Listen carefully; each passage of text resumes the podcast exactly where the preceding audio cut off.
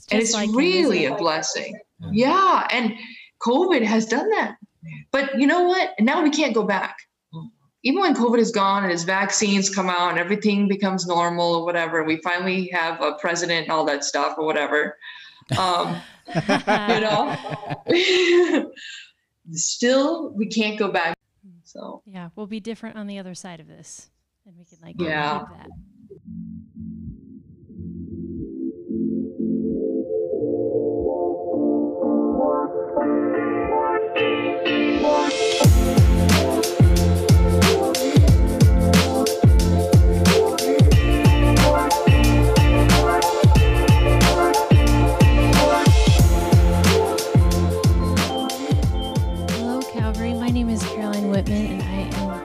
Communications and Care.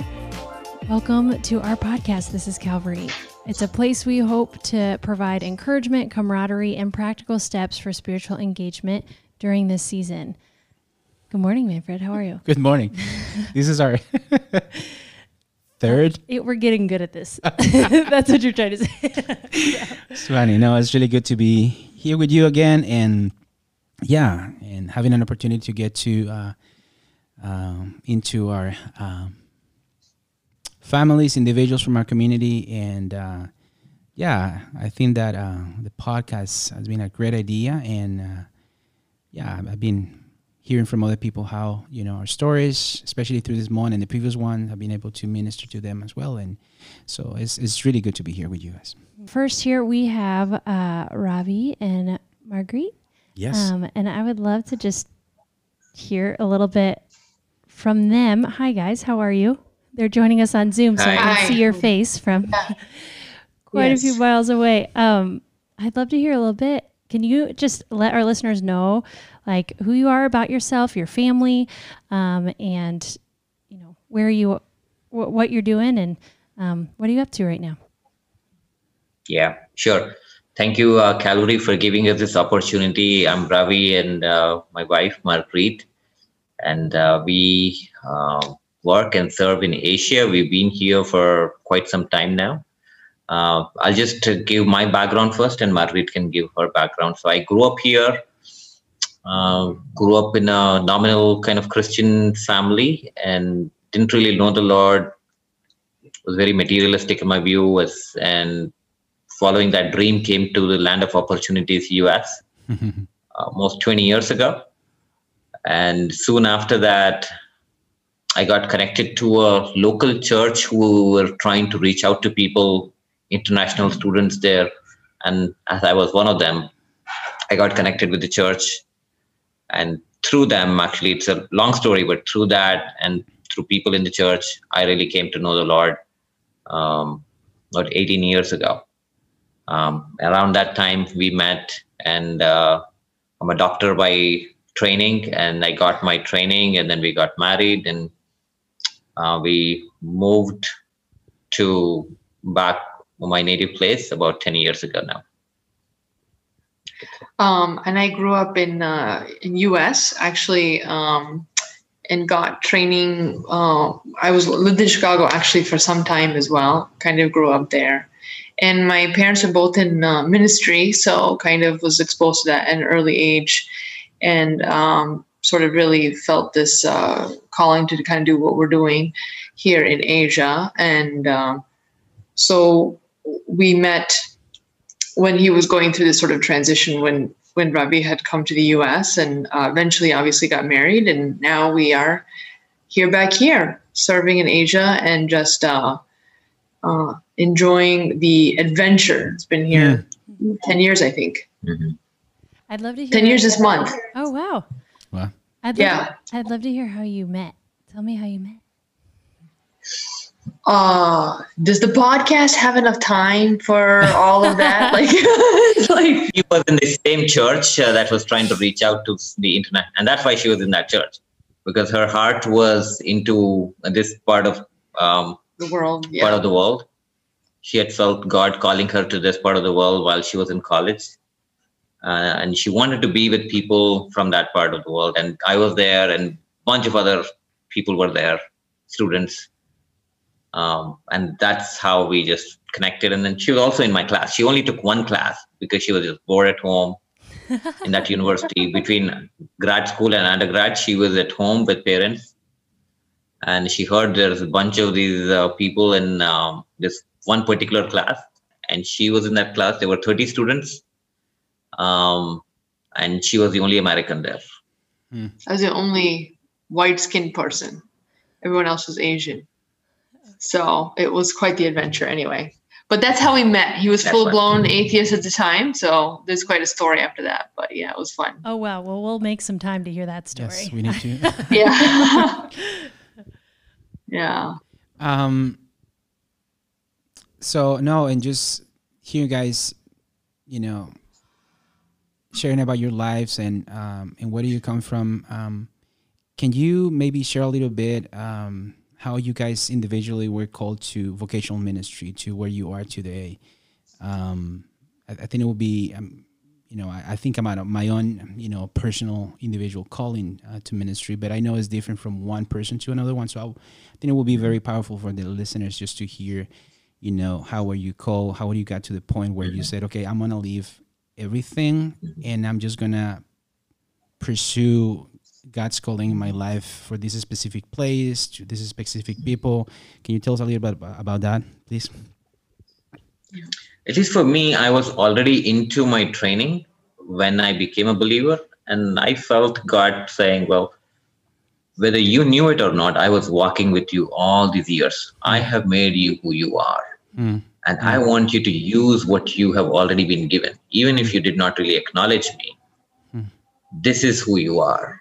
Wow. And I have made you a doctor already. You pursue that field of work, go back to your place and do the wherever whatever is needed and as we looked at it okay what type of medicine i should do or what specialization i should do um, we felt actually marguerite felt god leading her and then we talked about it and we said well we should probably focus on uh, people who are affected with hiv and aids and this was 18 years ago 17 years ago and at that time it was was a very scary disease, especially in this area. Um, there were hardly any medicines, lots of sickness and death, and nobody really wanted to touch them. We felt, okay, that is what, if Jesus was here, that's what he would do. If Jesus was a doctor, what type of people he would want to be with? Somebody that nobody else cares for, somebody who nobody else would touch.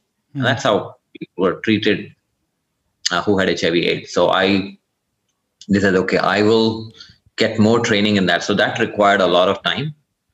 Um, I had to finish my own first training, medical training, and then get more specialization.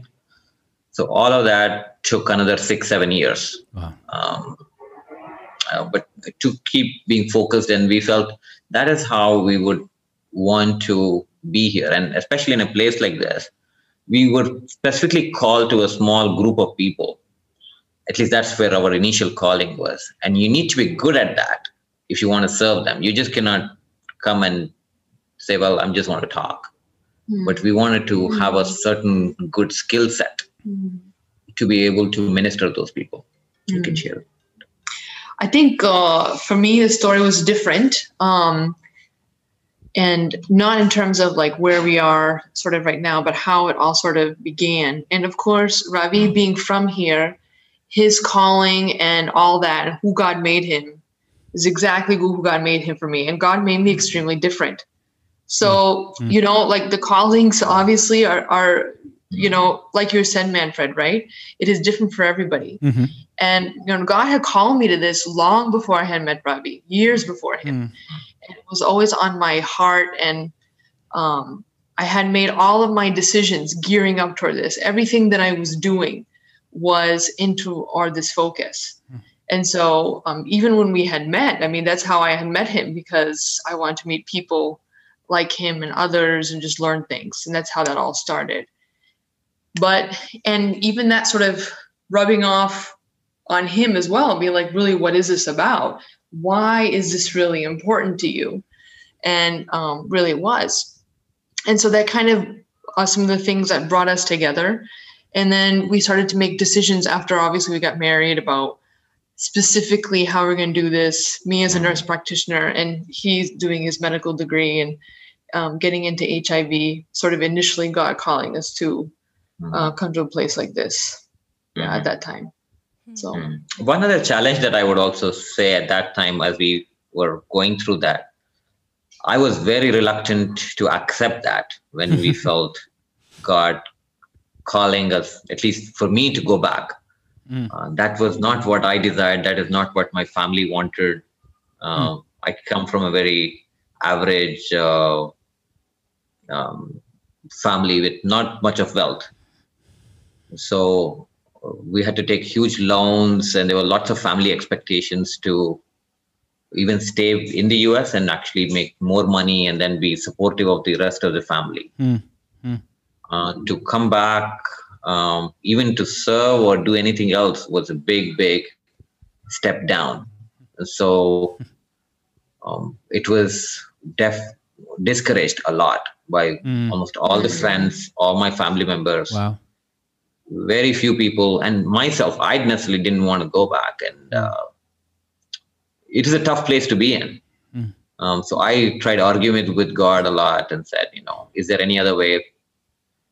And i was trying to reason with it. And i said well maybe i'll just i'll just be here. I'll just send a lot of money instead. But i felt there's nothing wrong with that giving money. But i felt god clearly saying i'm asking you to go not your money. All the money on the world is mine. I want you to go. And i don't care. It is it was nothing about the money. So he's like i'm arguing with god you know? I'll give you money instead. He's like god. Arguing with God doesn't work out very so well. it didn't work out well. So i said okay fine you know.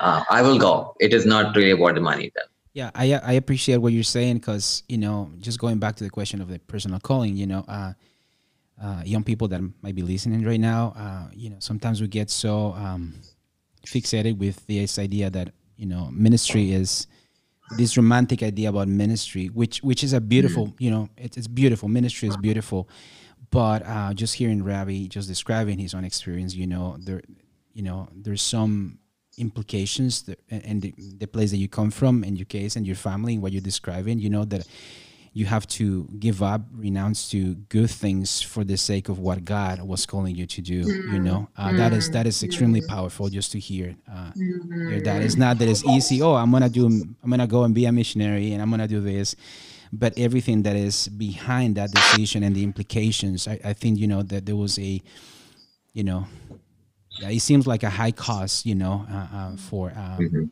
um, and that uh, not everyone is willing to, you know, um, pursue. Um, so thank you for sharing that. I really appreciate it. Yes, we when we were um, got married, we had so much of debt. I'll just tell you that um, s- school debt, and then his debt also coming to U.S. and all that stuff. It was astronomical, and you know, I wondered, oh my gosh, how are we going to be able to get out of here with all of this? you know burden that we have and so but you know god provides and of course his parents were asking the same questions but we mm-hmm. worked hard you know, lived simply and we got it all paid off. And we made sure not to lay down roots in the US, if hmm. you can understand my point. Hmm, hmm. So that way we would feel stuck or we would have a commitment to anything. So paying off the debts and really being feeling not to lay anything new down so that when we were ready to go, we were ready to go. And God knew the timing, which was a year after he finished his training, we left. A year later, we were gone. I think like I'm just imagining living in that season of transition for so long. That must Oh, like be wearing on the mind and heart, right? you just like want to oh, seriously. I mean, and I was feeling like this, um, wanting to come here years before I met him. Uh-huh. And so then I kept on blaming him. Well, it's because of you now. We have to like hold off and do all this stuff. Of course, God has a way, right? I mean, Yes. it, it was really important also for our our marriage and our family and just for a lot of different things. So it's in his perfect timing. It Yes. took her more than 10 years to finally, from the time she got a call to finally get on the field. It took me almost eight years. So to keep that focus for that long, just preparing, preparing, preparing every year, one step at a time, Yes. just not losing focus. Yes. Just like the holding pattern and waiting and patience. And I feel like um, I feel that profoundly right now because of the whole Corona thing. like we were just Yeah. waiting for to be able to see people again. And you know, as Thanksgiving's coming up, and um, there's like harsher uh, guidelines and stuff on our area right now, and um, it's just it's like that similar. Yeah. Like when's it gonna happen? When's it gonna happen? When's it, you know? And it keeps the uh, finish line keeps getting pushed further and further. But Yeah. I have two questions for you just to fill in my um, background information. One is um, I'd love to hear about your family. You said you have kiddos? We have three kids. Yes, Okay. we did not mention that. I'm Okay. sorry. They're No. they're beautiful kids. Good part of our life. I didn't. I never doubted that. Yeah, one is a four, almost 14 year old, okay. um, another 11 year old, and then we adopted a boy who's uh, four and a half. Okay. Cool. I mean, he was one when we adopted. Yeah, him. he's four and a half four and a now. half. Aw. That's a, another side story. And he would he would tell you his name is Batman. So Mhm. Oh, nice. Okay. We'll call him Batman. That's perfect. right. oh, and then my second question is, um, what is it like there during this year? Does it feel um, like do you feel the difference in your daily rhythms because of COVID? And um, I mean, you're a doctor. Does it change your day to day life? Yeah. What does it oh, look like? the whole family is upside Yeah. down. It- it is. Um, It, it, It was it, it was pretty bad when it first hit, like in March. Um, now we're kind of getting used to it, but um, even to this day, eight months out or something now, we've had maybe like three visitors in our house in this eight months. oh wow. Um, my parents also, we've met them maybe five times. They live within the city, but we just, because they're older, they have other issues, we didn't want to put them at risk because of me primarily. mm, Um, we just moved. One of the reasons we moved because we wanted some place to even go out. Otherwise, most of the days, nobody would pretty much step out of the house or the apartment complex. And mm. Marguerite has hardly talked to any people in person in last Wow. eight months. Very few people. I mean, like in person, right? In person. Obviously, On the phone, you all can of do- these Zoom and things, Right. We do all of that, but you have to in- survive that way. But yeah. I think it, it's, I mean, like as a perspective from home, him being a doctor, uh, particularly a COVID doctor, that has been, um, you know, especially when that, you know, first wave hit and we're expecting the next one to come, I think at any point, like in the next, after another month or so. But it it's like, um, you know, he was always a hard worker Hmm. and, you know, has a lot of integrity in his job and just wants to do a good job. And then when COVID hit and it started getting really bad, it was like I had never seen him do so much. And it wasn't Mm. like he was trying to do so much, it was because there are no options. Wow. And the just, I'm sure you guys have the same experience in Chicago as well, right? Just a huge flood of patients that are sick and dying um, and constantly flooding. And so his work hours were so bad and so late. And um, I, he would come home late at night. Just, it's not like it's shift work, right? I mean, it's not like you're in an ER and ICU. Like when you are like the primary doctor, you go and you're done when you're done, right? By seeing everybody, whoever needs to be seen, getting the new admissions or discharges and all that stuff and then and then he's on the he comes home and he's still on the phone because there's a million other issues with other patients and families and all that to be able to go through and and then there's all of our friends and family that we know that are calling because they know that he's the expert and everybody is getting covid Hmm. I mean, we know so many people who got COVID. So who are they going to call, right? You call Ghostbusters, and he was a Ghostbuster. So I mean, and it was not like they're calling it chit chat. Nobody's calling like, "Hey, what's going on?" It's like, "Yo, I can't breathe. What's happening?" Mm. and uh, you know, like very, very serious stuff. And it was all, and it's always urgent. Everything, things are calm now. Uh, now that the cases are low, but that sense of urgency. I mean, I was like feeling like that um, tenseness, right? I mean, it wasn't like even about not even going out and meeting people, but just Mm. everything's an emergency every minute. Like, how do you? Exhausting. You can't live like that for that long. Oh my gosh. And he had such a great attitude. I tell you what, such a great attitude, the whole thing. I mean, there are times though I thought I would like pick him up with a spatula off the floor when he came home because it was like, you know, Oh just exhaustion from so much. But it wasn't him. Everybody, like all his teammates, were working like dogs, you know, Mm, trying to mm. like, you know, uh, make it minute by minute. And he had a lot of juniors, junior doctors underneath, and he was training them and teaching them and doing everything.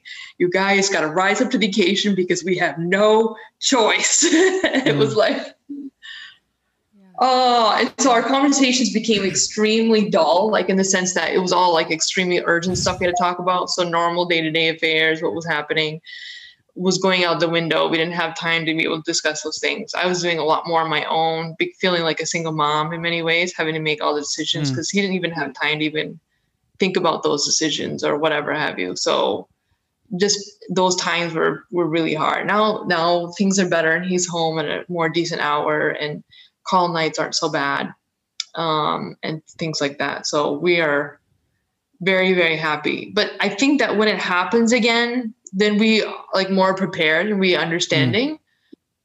You know, so it won't be so Yeah. stressful, I think, and um, we'd be able to handle it a little bit better. So moving into this house has been has been good. Mhm. Yeah. Wow, that's a vivid picture of just like the the sacrifice that it's almost like you didn't know that you were signing up for it, but then you get like thrust yeah. into it, and then it's like you're in a tunnel, and you, the only way you can go is forward. So wow, that's Yeah. sounds exhausting to be a Ghostbuster. is is pretty pretty tiring. It wasn't fully a forced thing. It was truly me and my other teammates. We volunteered for this. We were not made to do this. Mm. We were not asked to do this. And we said we were the first in our hospital and pretty much the city where we said we are the experts in this field. We're gonna take it on. We will take it on. And we convinced people to give us the freedom to take it on. Mhm. We said we got to do this. And we will teach others how to do this. and that's what happened. Um, otherwise, there will be just disaster. Yeah. Yeah. So Kind of switching gears. What's what's the most rewarding part of your job? Because clearly this is like super draining. is there a rewarding part? Um, to and I'll just broaden it up, not necessarily just to your profession, Ravi, but just like your um, choice to be where you are and in your work as a family. Like, what is invigorating and life giving about that? Um, I mean, ministry stuff. yeah, really, in the end, it is all about about Hmm. about bringing it back to Christ. Without that, everything else is meaningless. Um, and whatever we do, in whatever shape or form, it has to bring glory to God. And uh, whether I am able to tell a person directly about God or not, um, when I do a quality work, if I help a person live one more day, um, I feel that is the best type of worship that I can give to God. Mm. Very difficult circumstance. Wow. The same way, um, as we feel now, we I'm just I'm talking about our other things that God is leading us right now is to raise up others, um, not just us doing things directly, but raising up others who can do the same kind of things. Mostly young people in their late teenagers, in their 20s, in that age group, Hmm. single men and women, raising up to have that passion for Christ and then having kind of a work and an impact through them. And we're seeing that so much more in this COVID season. I've just been just blown away how God has worked through that. We have been training and mentoring some of these young people for five to 10 years, and they have really picked up. And to see them Yeah. go up and do these things, and we see even the potential to do a lot, lot more now. Um, that just gives us such a boost every single day many of these uh, young people are doctors also and you know ravi working so hard i think is an example mm-hmm. okay to others like like some people will want to shy away and run away from the situation be like no i'm not going to get my feet wet in this kind of a thing but and like he was showing people you know this is the time this is the occasion where we need to like put our best foot forward and be able to help people because the world is in need not to run away and really to do our best and even though it's hard and even though there are late nights and there's exhaustion and sometimes you don't get a off day when you really need it but you know be able to this is for a season and to do it well with a good attitude.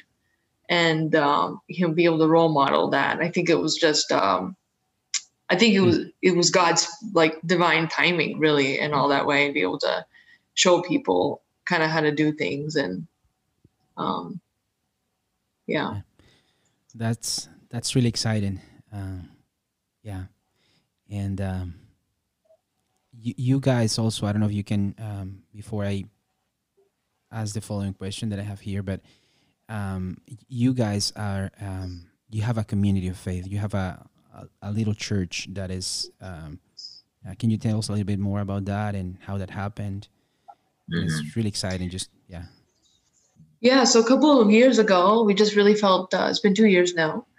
Um, God, we we have been to many, or not many, just a few good churches in the city, but um, in the end, just feeling like this was not places where we felt like we could invite these young people to that we had been mentoring, and we want to be able to don't want to have church life separate from like being with them life. That mm. everything that we do is all like together in community mm-hmm. um, in a way. And so that's how this church got started. We're like, okay, well, I guess we got to do it ourselves. And so they started coming, and other people also started coming, you know, their mm-hmm. friends and things like that.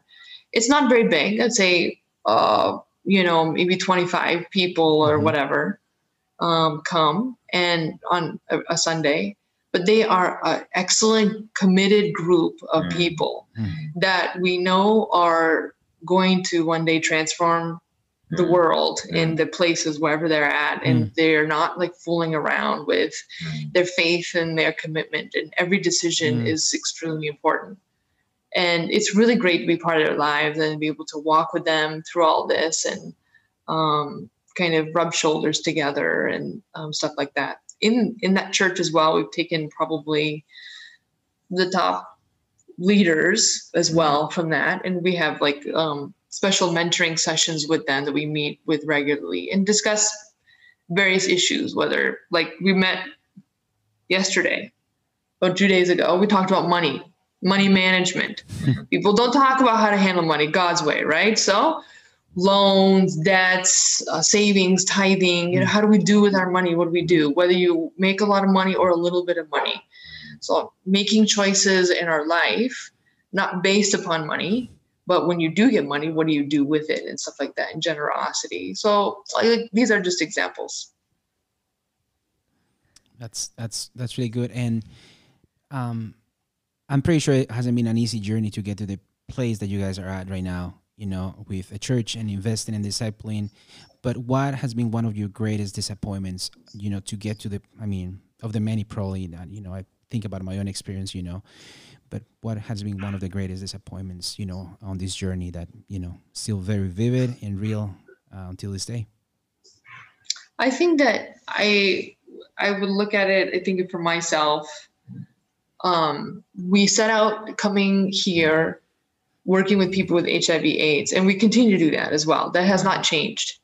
Um, that has been cut down um, quite a bit as the situation here has also changed. And government is is doing a better job and people are not as sick as they used to be but we still do medical camps and um, meet with them and stuff like that but i think um, seeing where uh, like on these college campuses and all that stuff where we're now involved in sort of these medical college campuses with different uh, fellowships and students who are learning and growing and want to know more about god i think i missed that.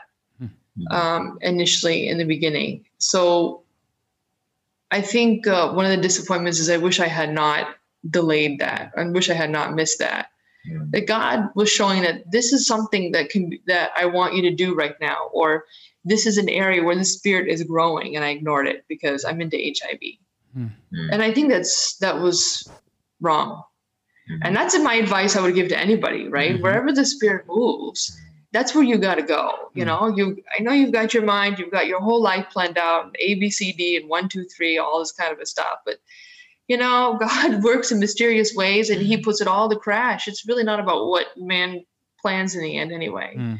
And I feel like I mean, my disappointment is I wish I had seen that earlier because I that has been such a huge ministry now in in working with the the campus students, which is how we've come to start this little church and we still work with other campus students that are not part of the church as well. I mean, that all is going simultaneously. The, but the spirit moving in and all that stuff has been really excellent, and I missed it. Hmm. It took it took some time to be able to get that into my brain and God to speak to me on that.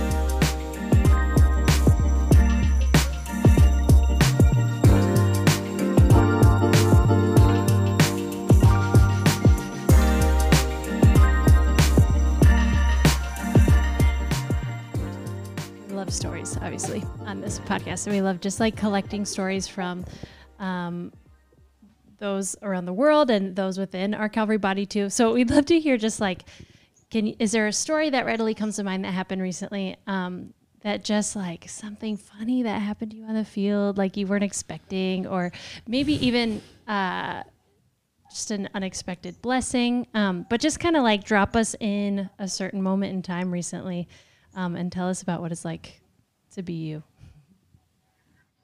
recently uh recently is a strong word like a funny thing uh it's it's hard because it's been so Exhausting. uh stressful right with covid stuff it's like not very funny recently i was gonna say um or maybe that you know there's a, i mean and throughout an experience you know i look back and i think about all these crazy things that happened you know uh, in all those years on the field when those things happened were not funny in the moment you know uh, but when i look back i can laugh about it i don't know you know maybe when you think I'll, about I'll just tell you a funny story. or I, I I do remember a funny thing. It's got to do with the Zoom, and uh, uh, that's what I remember. So um, we were in our online church uh, about a month ago. oh my yes that's just funny so we were in the online church, and one of the boys was giving a very serious testimony about uh, what was going on in his life, and um, uh, he thought he got COVID, and I didn't think. Uh, well, he was just being overly dramatic about it, and I had talked to him, and I said, you know, it's okay. But then I was talking to my kids who were there with me, and I was just kind of making fun of that. Like, this boy, you know, he's just such a he's just acting like a baby. Come on, you know. And I was just saying all that, but I did not realize that I did not mute my phone, my oh computer. Well, no, I mean, I was in another room on the same Zoom thing, and I could hear him talking. So I'm on the thing, and I just don't know how to. Stop. And I'm like, "Oh, so everybody listen to me!" You're covering I'm trying over. to shout. Oh, you're covering. I'm trying to shout and talk about some other interesting conversations and things like that. oh my gosh Because I was like, "Yeah, everybody." That was very Yeah, embarrassing. It yeah. was embarrassing. Anyway. well No, that totally fits. Can you share ways that your life has been richer from your cross cultural experience? And obviously, you have like a cross cultural marriage. so, like, how does your family um, benefit from having two cultures married, just even within yourselves? And then also um, bringing that um, into your everyday life as a doctor and as a mom and as a nurse and all of that. Like, what, you know, what does that look like day in and day out? Yeah we feel totally blessed by that. Uh, like even just today we were having dinner and our one of our daughters was saying well why do you eat like this? Or why do you eat like that? And you know she would say well this is how i grew up and this is what we used to but this is not what we do now. So so much of it we have to keep going back and try to keep tearing down what is right what is just a cultural what is our family. Rather than this is the way it has to be done there's very few things which are just pure black and white especially like living lifestyle choices and all that Yes. food. So those are many of our background, um, and we have to keep coming back to it and say, what is from God? Like when people look at us and they're we're so different, and our kids, even the younger ones, said, "You both are so different, but at the same time, you are so together. Mm. How is that?" You know? Mm. And I said, "It's only Christ." Yeah. Mm. It's a That is the microcosm of the church. Yeah, Mm. that is the only thing that can keep us together. Mm. Otherwise, we are so different. Our personalities, our mindsets, our worldviews, our backgrounds, Hmm. so different. But Christ is what brings us together, and that's we we rejoice in that. Mm. And, and we would like people to have that kind of thing, where people strip away culture Mm. and just backgrounds and really look at Christ. pure Christ. um, Um, no matter where they are from, whether they are Yeah. in US or in Asia or wherever they are. Yeah. We, I think we try to Mm. make it too cultural sometimes, and we forget what is Christ. we use this a lot also with you know when we're mentoring with you know many of the students and stuff and just trying to get to the root of it now Mm. why are you doing something is he doing because you always grew up doing that and is it Mm. cultural but understand how how the difference between culture and christ Hmm. really how does that come in the middle and even now okay we even talk about marriage for instance okay and getting married we can do you know you can go traditional there's nothing wrong with that. But really getting down to understand what does god have for you? But we mm. sometimes unintentionally put barriers in front of god right? We don't really mm-hmm. mean to. We just do it because that's what we always thought. It's just sort of like okay well we're trying to break down those barriers break down those walls and be like have an open plate. Have an open book to whatever god has for you. So take out culture and see you know where you can go in leaps and bounds because i know god's going to use many of them to such huge degrees it's just sometimes just getting your their minds wrapped around it just going beyond what what culture um, has for them Lastly, I have been curious about this since we mentioned it at the beginning, but I would love to hear it. Ravi, how did you become a Christian? And I know that's like probably a loaded question, so you can go, you know, you can go five sentence version, you can go 15 minute version, whatever you want. No, I won't go the 15. I'll go for the more the shorter version. okay. But uh, as I came to US and I got connected with this church, they were trying to reach out to international students.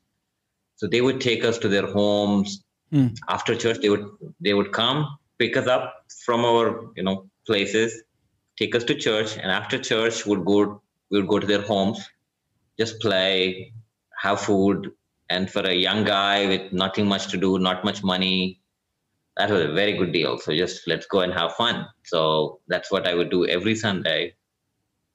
And through that, I went to one of these uh, family um, and just got to know them a little bit. And uh, really nice family. And this boy, especially, I really um, liked him. Um, his name uh, was Cody Burchell. And uh, he had just a, such a good presence about him. He was a teenager, about 12, 13 when I met him.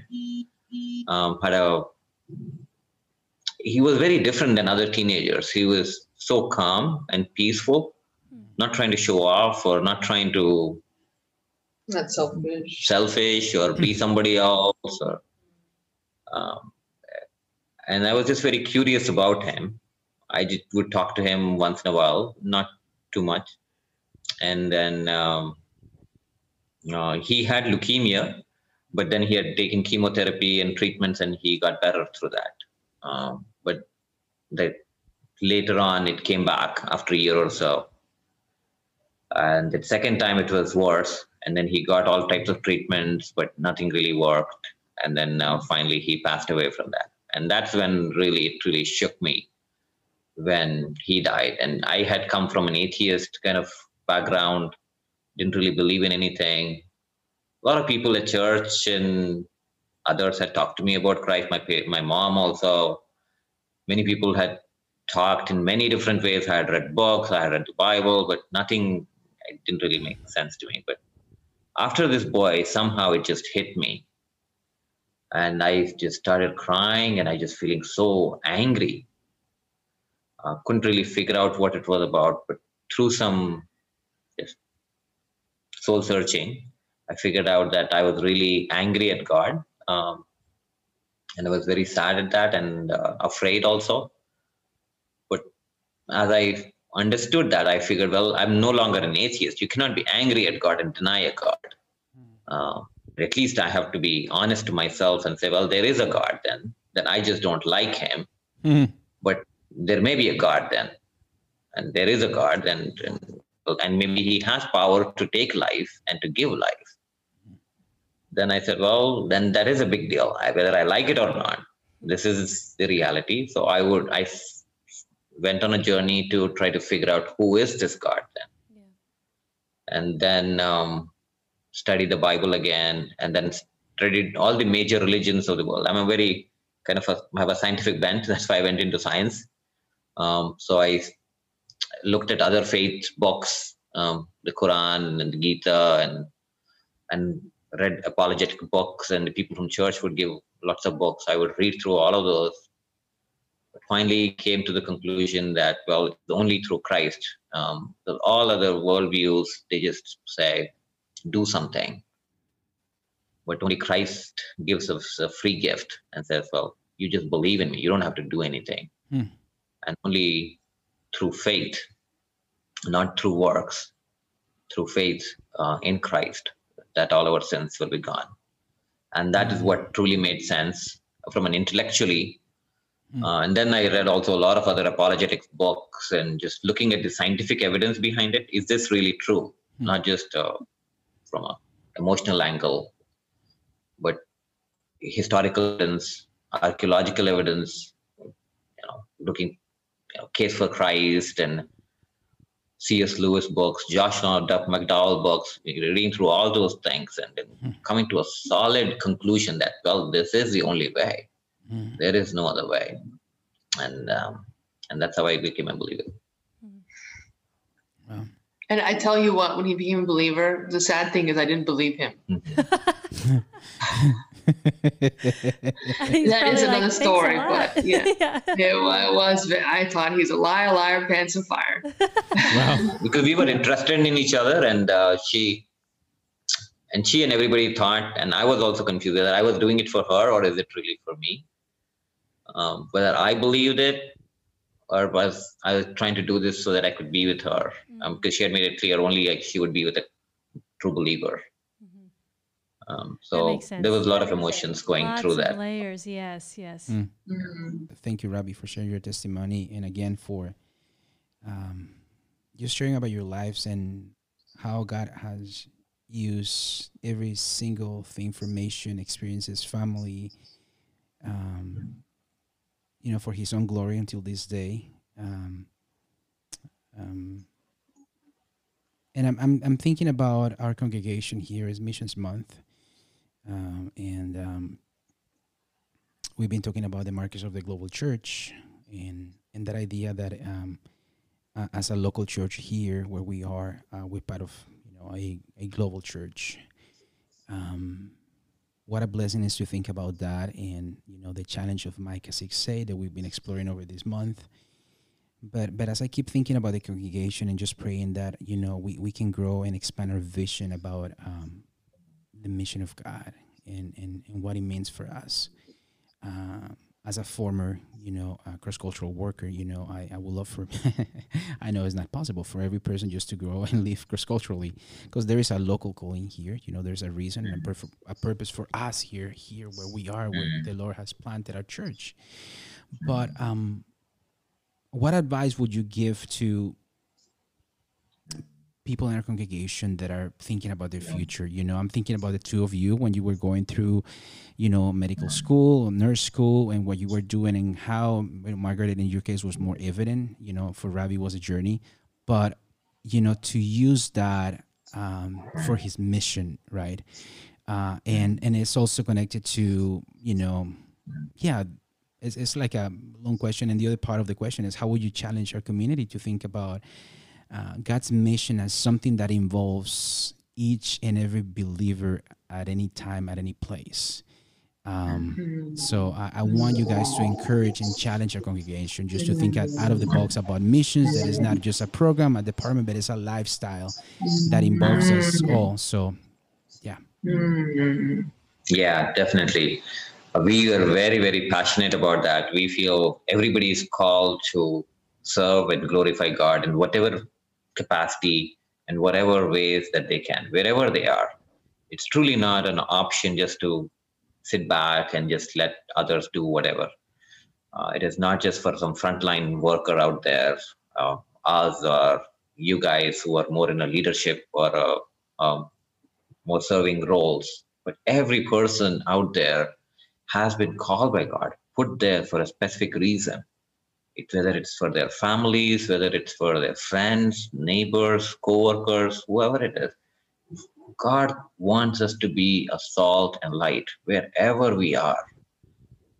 And that is just such a high calling. We have to take that very seriously. Not just let life just push us along wherever we go, but to take this seriously, to be rooted in the word first, so that we understand what does God want us to do in each situation of our life. Live our life with character and integrity. That when, when we talk to others about Christ, they will respect us, even if they don't fully agree with us right away. Hmm. When people talk to me, when I first met them who were Christians, I could tell that these guys were different. I had heard about Christianity over and over since I was born, but I could not see that in their life for most of the people who would talk to me about it. Hmm. But when you live out your life, then it makes sense. it's very hard to deny a transformed life, a life of character. Mm. And when people start doing that in all their small little worlds, wherever, whatever places God has put us, Mm. I think it's just amazing. And especially like in a place like Calvary, it's got such a rich history. We ourselves really grew up kind of in, uh, we were married and we kind of grew up through that young adult ministry. Mhm. And we were mentored in Calvary and we were exposed. Missions Week was where we really, I especially, because I didn't have a background. Yeah, yeah I had no yeah. Christian background. This is what I learned how to Mm, how to really have a passion for others. mm, And it was truly at the missions week. mhm. Every year we would not miss that. We would be there, we would spend time with the workers, whoever, wherever they came from, who would talk to us. And that was just such a powerful testimony of their lives. Um, And even how Calvary um, spent such a big, not just financial, but uh, att- attention upon this type of workers.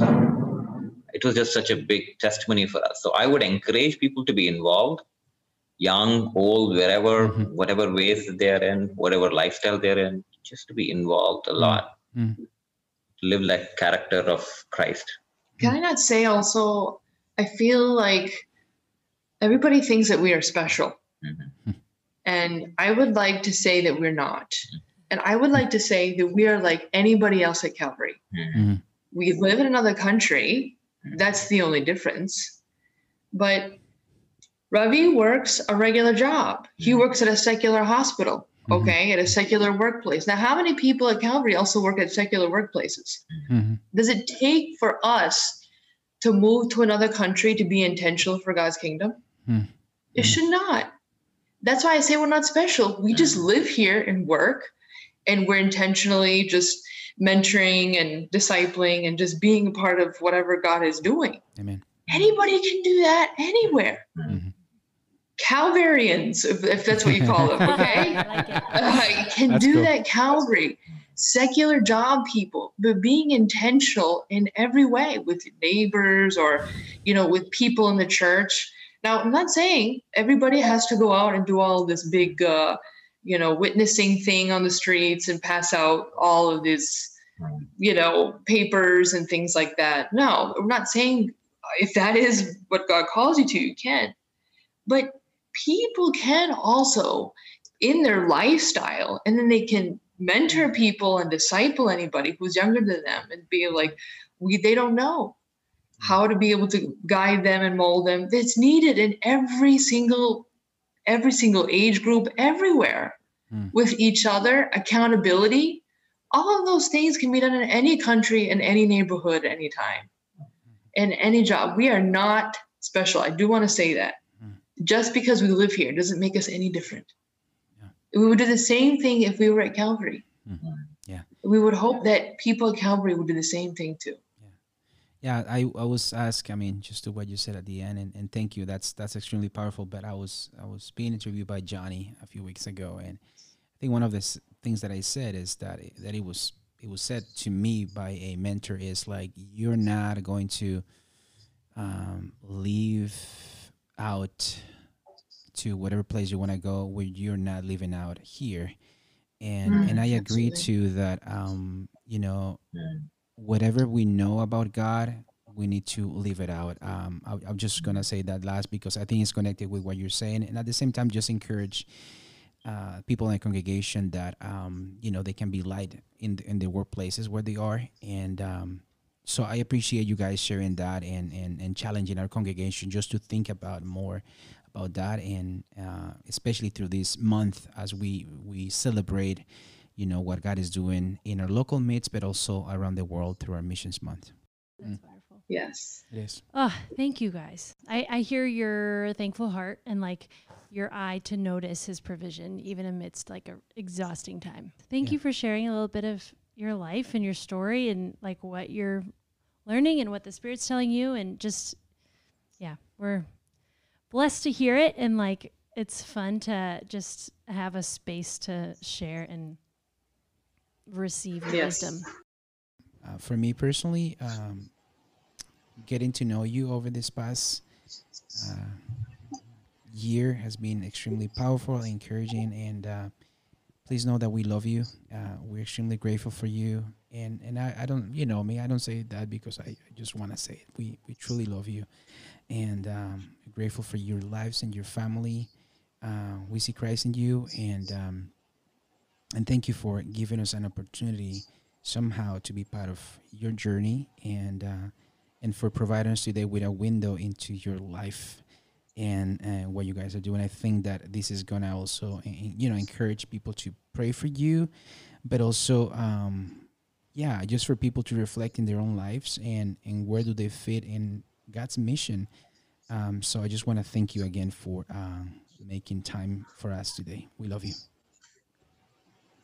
Thank you so much. Thank you for having us. Thank you, Manfred, Okay. so much. Would you Uh, pray us out? Should I pray? Yeah, Please. thank you guys. Yes. Okay. Yeah. Dear Jesus, thank you, Lord, that we got a chance to talk and how you have amazingly created these opportunities, which we could not have even thought about 10 years ago. But you just uh, are so good and you provide ways out. When there's a door that closes up, you provide another door that is open. And we thank you, Lord, for Calvary who have been with us and walked with us for such a long time, Lord. This is where I really learned about you and grew up and through the missions week learned and was exposed to so much more teaching and such great quality of men and women, Lord. And we thank you, Lord, for that history and testimony and service of people. Thank you, Lord, for the support of Calvary and people who pray and give um, to us and to many others, Lord. And their, their support truly is what keeps us and many others in very difficult parts of the world.